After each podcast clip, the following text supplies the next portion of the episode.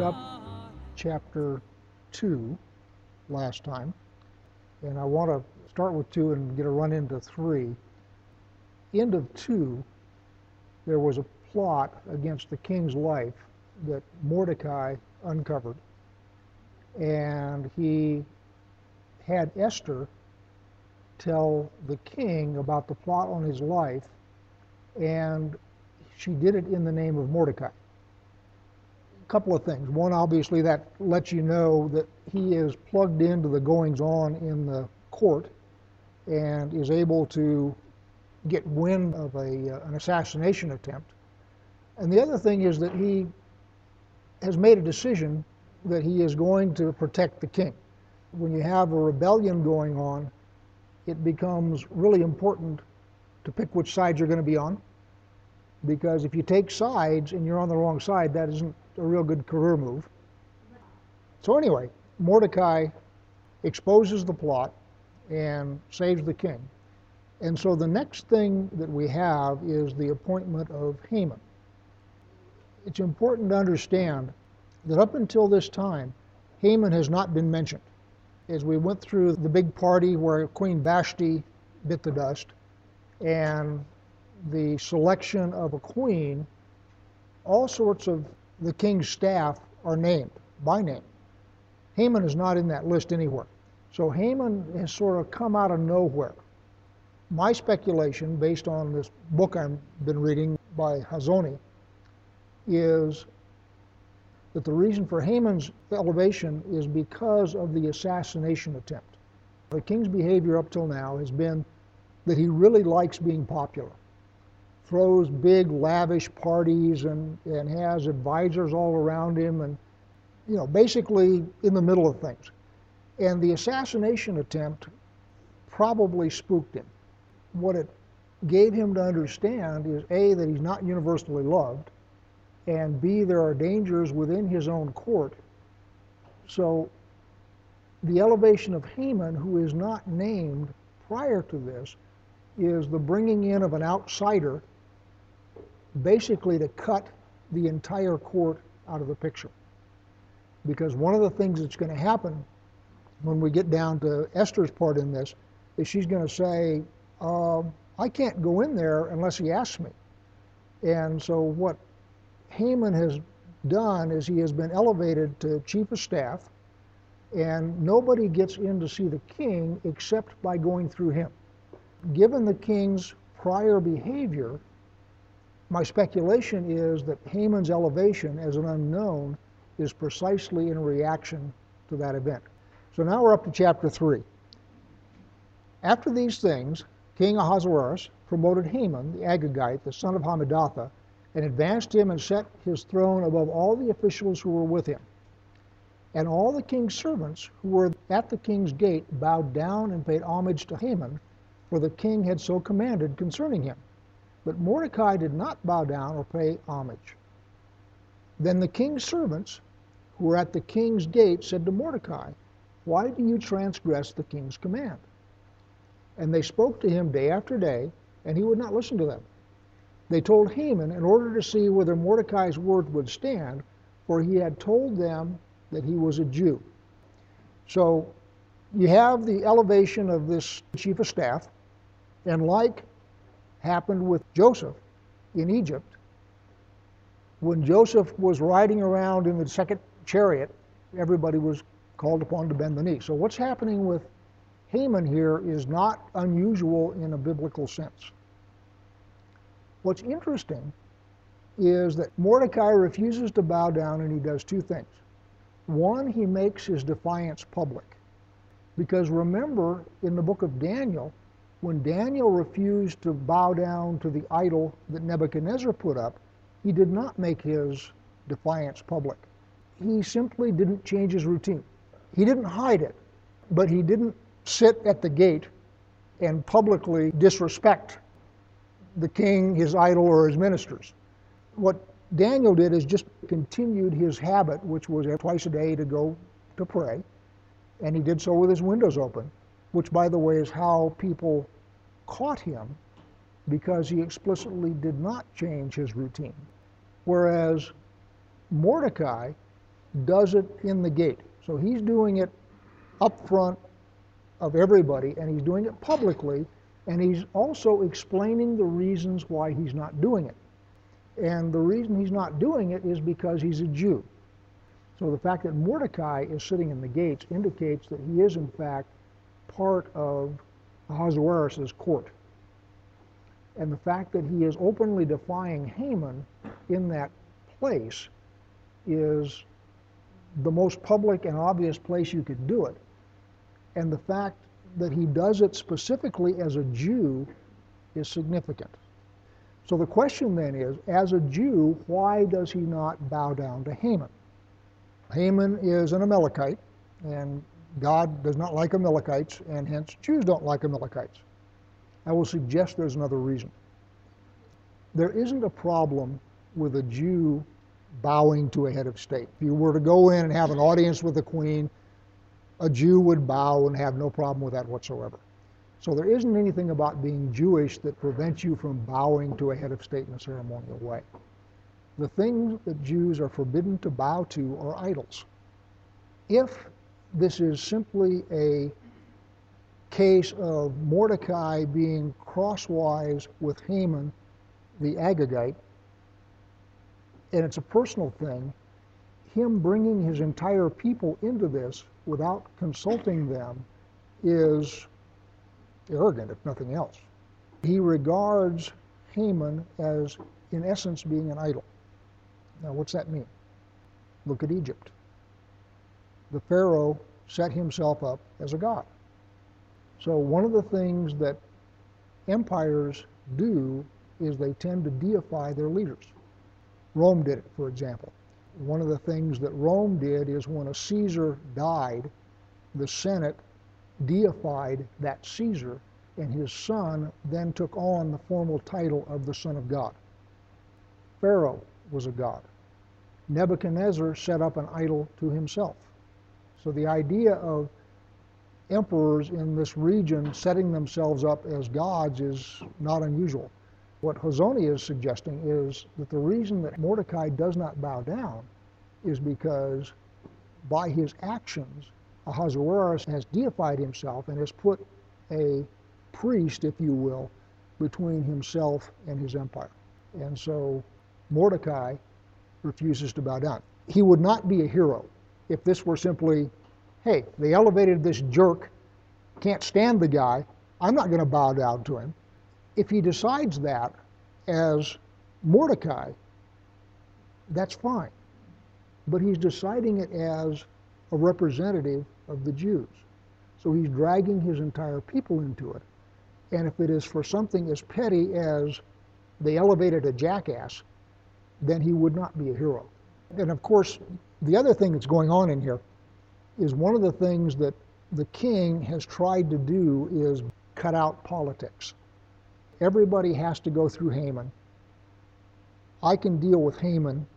Haman I can trust to be ruthless, which means I can still be popular while he does the dirty work. The only people who can come before me is people that I want to come before me and people that can make me look good. So he has sort of tried to cut out all that political maneuvering what Mordecai is going to do is bring it back. And the first step in that is notice that when Mordecai refuses to bow down, finally somebody goes and tells Haman. Politics. Verse 5.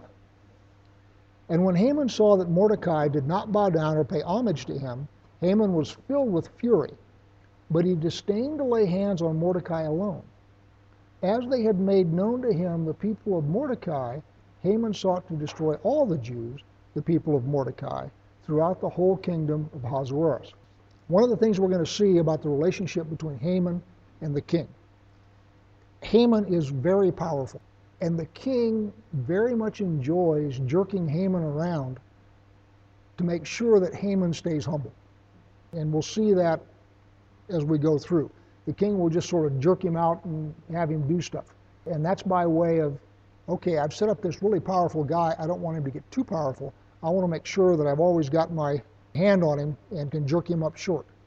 In that kind of an environment, if Haman, in a fit of pique, takes out Mordecai, Haman looks petty. If, on the other hand, as happens in the story, he says this guy Mordecai is really just the tip of the iceberg of a much bigger problem that you have in your empire, O king.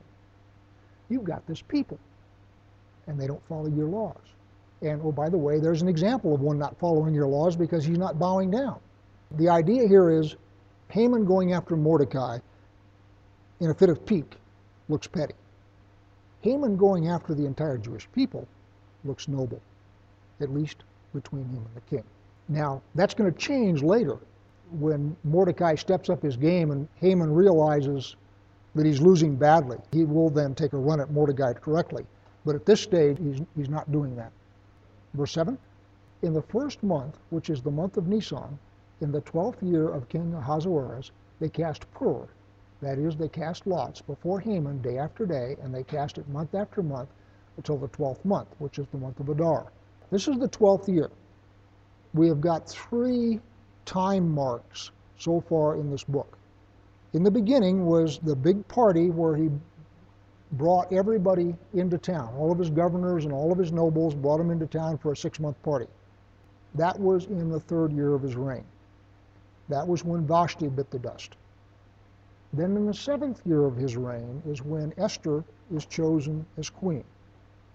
So now we're in the twelfth year of his reign. So it's now five years later. Verse 8 So then Haman said to King Ahasuerus, There is a certain people scattered abroad and dispersed among the peoples in all the provinces of your kingdom.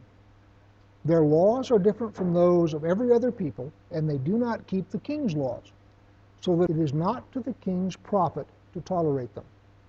If it please the king, let it be decreed that they be destroyed and I will pay 10,000 talents of silver into the hands of those who have charge of the king's business, that they may put it into the king's treasuries.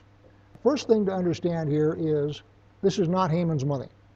What Haman is planning to do is destroy the Jews and plunder their goods, and out of that there is going to be a 10,000 talent of silver profit to the king. The idea here is he is casting this as a service to the king. This is not some petty little spat that I'm having with some guy sitting in the gate that won't bow down to me. No, no, no. This, this is an affair of state, O king. You've got this whole people that is a problem. And oh, by the way, I'll make it worth your while. Because when we rout them out, I will make sure that 10,000 talents of silver come in to your coffers. So not only they have odd laws, not only don't they follow your laws, O king, but oh, by the way, we can make some money on this. Verse 10 So the king took his signet ring from his hand and gave it to Haman the Agagite, the son of Hammedatha, the enemy of the Jews. And the king said to Haman, The money is given to you, the people also, to do with them as it seems good to you. Then the king's scribes were summoned on the thirteenth day of the first month, and an edict, according to all that Haman commanded, was written to the king's satraps, and to the governors over all the provinces, and to the officials of all the peoples to every province in its own script and every people in its own language, it was written in the name of King Ahasuerus and sealed with the king's signet ring. Letters were sent by courier to all the king's provinces with instructions to destroy, to kill, and to annihilate all Jews, young and old, women and children, in one day, the 13th day of the 12th month, that is the month of Adar, and to plunder their goods. A copy of the document was to be issued as a decree in every province by proclamation to all the peoples to be ready for that day. The couriers went out hurriedly by order of the king, and the decree was issued in Susa, the citadel, and the king and Haman sat down to drink. But the city of Susa was thrown into confusion. This is terrorism. By issuing this decree, you're going to throw fear into their hearts and you're going to throw them into despair. Everybody dies. But everybody also has families and you, know, you build up a business, you build up a family, and so when you die after a full life, it's, oh, okay, I've left something here, something is going on, and you know, I have my reward, but I've, I've, I've made a mark. What Haman is doing here is he's basically going to extirpate the Jews. All of their stuff that they've worked for, all of their families, everything. So it is by way of trying to foster despair. And when you foster despair, one of the things that it does is lessen the will to resist. So if you're going to wipe somebody out, what you want to do is get them demoralized first. This is not a surprise attack. This is intended to demoralize. As it says here, the city of Susa was thrown into confusion. And the idea is give up all hope you enter here because we're not only going to get rid of you, but we're going to erase every, any trace that you ever existed. On to chapter 4. When Mordecai learned all that had been done, Mordecai tore his clothes and put on sackcloth and ashes, and went out into the midst of the city and cried out with a loud and bitter cry. He went up to the entrance of the king's gate, for no one was allowed to enter the king's gate clothed in sackcloth. And in every province, wherever the king's command and his decree reached, there was a great mourning among the Jews, with fasting and weeping and lamenting, and many of them lay in sackcloth and ashes. So what Mordecai is now doing is civil disobedience. He is not taking this lying down. What he's doing is he's making a great public show. And remember, he set up his defiance as a Jew. And so now that the decree has been issued, he is further defying and, and making a, basically a public demonstration. And I'm suggesting that the idea here is when Haman is elevated, the king is separated from politics. And what Mordecai is trying to do is drag him back into the political arena. And he starts off by civil disobedience. So now down to verse 4. When Esther's young women and her eunuchs came and told her the queen was deeply distressed, she sent garments to clothe Mordecai so that he might take off his sackcloth, but he would not accept them. Then Esther called for Hatach, one of the king's eunuchs, who had been appointed to attend her, and ordered him to go to Mordecai to learn what this was and why it was. Now, one of the things that's obviously going on, and it's been going on for a long time, years, is Mordecai and Esther are communicating with each other. It is still not known that she's a Jew, but they are communicating back and forth. So Mordecai has been giving Esther advice for years. And so now when Mordecai comes up and lands at the gates of the city, clothed in sackcloth and making a spectacle of himself, Esther sort of freaks. And she basically sends down some clothes and says, you know, cover up cousin. You're embarrassing everybody. Mordecai, of course, refuses. So then she has to send an emissary down there to find out what the heck's going on. So verse 6, and Hatach went out to Mordecai in the open square of the city in front of the king's gate. And Mordecai told him all that had happened to him, and the exact sum of money that Haman had promised to pay into the king's treasuries for the destruction of the Jews. Notice what's going on. What he's doing is he is working on the reputation of Haman and the king. He's lamenting that his people are being destroyed, and oh, by the way, it's being done for filthy lucre. The king took a bribe to destroy our people. So what he's doing is he's undercutting the moral authority of both Haman and the king in this process. Verse 8 Mordecai also gave him a copy of the written decree issued in Susa for their destruction, that he might show it to Esther and explain it to her, and commanded her to go to the king and to beg his favor and plead with him on behalf of her people. Notice there's two things that happened here. One is he told him about the 10,000 talents of silver. And then two, he gave him a copy of the decree, which sort of implies that the decree doesn't say anything about 10,000 talents of silver. This is a deal between the king and Haman. What he does by disclosing the amount of the bribe, as well as disclosing the terms, indicates that the piece of paper that went out to the entire empire doesn't say anything about the bride. So then he tells Esther that she needs to get into the king and see if she can intercede for her people. Verse 9 And Hatach went and told Esther what Mordecai had said. Then Esther spoke to Hatach and commanded him to go to Mordecai and say, All the king's servants and the people of the king's provinces know that if any man or woman goes to the king inside the inner court without being called, there is but one law to be put to death except the one to whom the king holds out the golden scepter, so that he may live. But as for me, I have not been called to come into the king these 30 days. Now, we talked about this earlier. The speculation of the guy that wrote the book I'm doing, uh, Hazony, is that this sealing the king off from visitors is a reaction to the assassination attempt. What he's done is he has set up a law that anybody that shows up in the throne room that I didn't ask for, we're just going to assume that he's an assassin. It's a security measure. Everybody has to go through the chief of staff, and anybody that shows up in the throne room without an invitation is just sort of prima facie assumed to be an assassin unless the king recognizes him and says, come on in.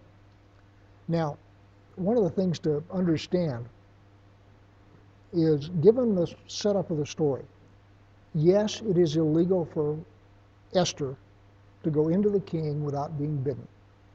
I quite frankly don't think that there's much risk there. And the reason for that is he has already gone through the process of getting rid of one queen and didn't really like that. And it took him four years to find another queen. He really doesn't want to go through that again. So if Esther shows up, the betting is pretty good that unless he's just got a ripping hangover or something, that he's not going to kill her. But having said that, there's still a risk. And what she's going to do is she's going to take action to mitigate that risk. Verse 12. And they told Mordecai what Esther had said. Then Mordecai told them to reply to Esther Do not think to yourself that in the king's palace you will escape any more than all the other Jews. For if you keep silent at this time, relief and deliverance will rise for the Jews from another place. But you and your father's house will perish. And who knows whether you have not come to the kingdom for such a time as this. Notice that Esther is not publicly a Jew at this point. Yet the message that is going back through this guy Hathach, I don't know whether that lets the cat out of the bag or whether Hathach has known all along that she's a Jew. It's been a big deal up until this point that she has not acknowledged her people. And in fact, that's going to be a big deal in mousetrapping Haman in the next couple chapters. Because she's going to set Haman up and mousetrap him, and that mousetrapping would not work were it known to him that she is a Jew. But just as a passing thing, the message from Mordecai to her by this intermediary, whoever he is, does let the cat out of the bag if it is not known to him beforehand. Verse 15. Then Esther told him to reply to Mordecai Go, gather all the Jews to be found in Susa, and hold a fast on my behalf. And do not eat or drink for three days, night or day. I and my young women will also fast as you do. Then I will go to the king, though it is against the law. And if I perish, I perish. Mordecai then went away and did everything as Esther had ordered him. A couple of things going on here. You've all been through Yom Kippur.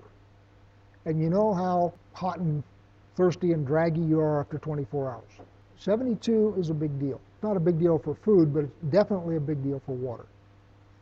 So one of the things that is going to happen is when Esther goes before the king, she is not going to look her perky best. And that's deliberate. Because when she comes in front of the king, not looking her perky best, he is going to see instantly that something is wrong.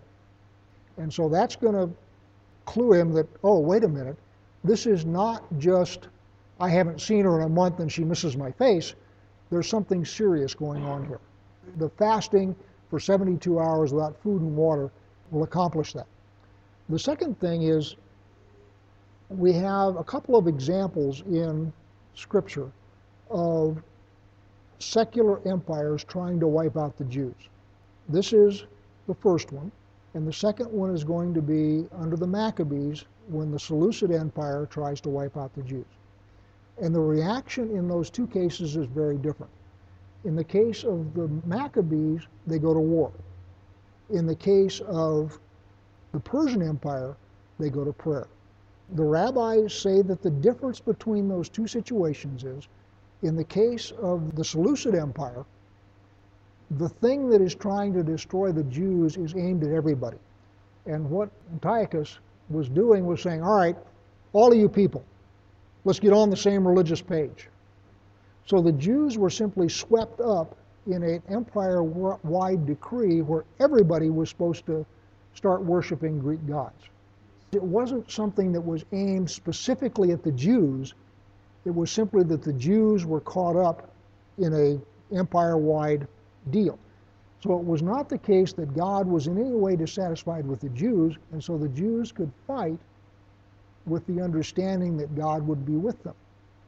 In this case, the Jews are singled out as Jews.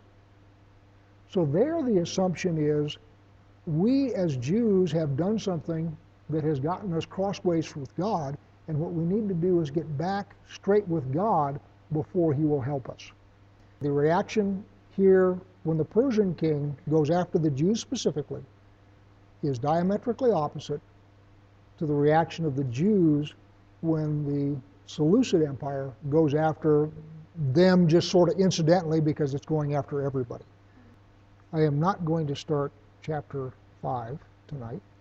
Please consider becoming a sponsor. Please visit crimsonthread.com slash purpose for an explanation of what we're doing and perhaps to become a sponsor. Thank you.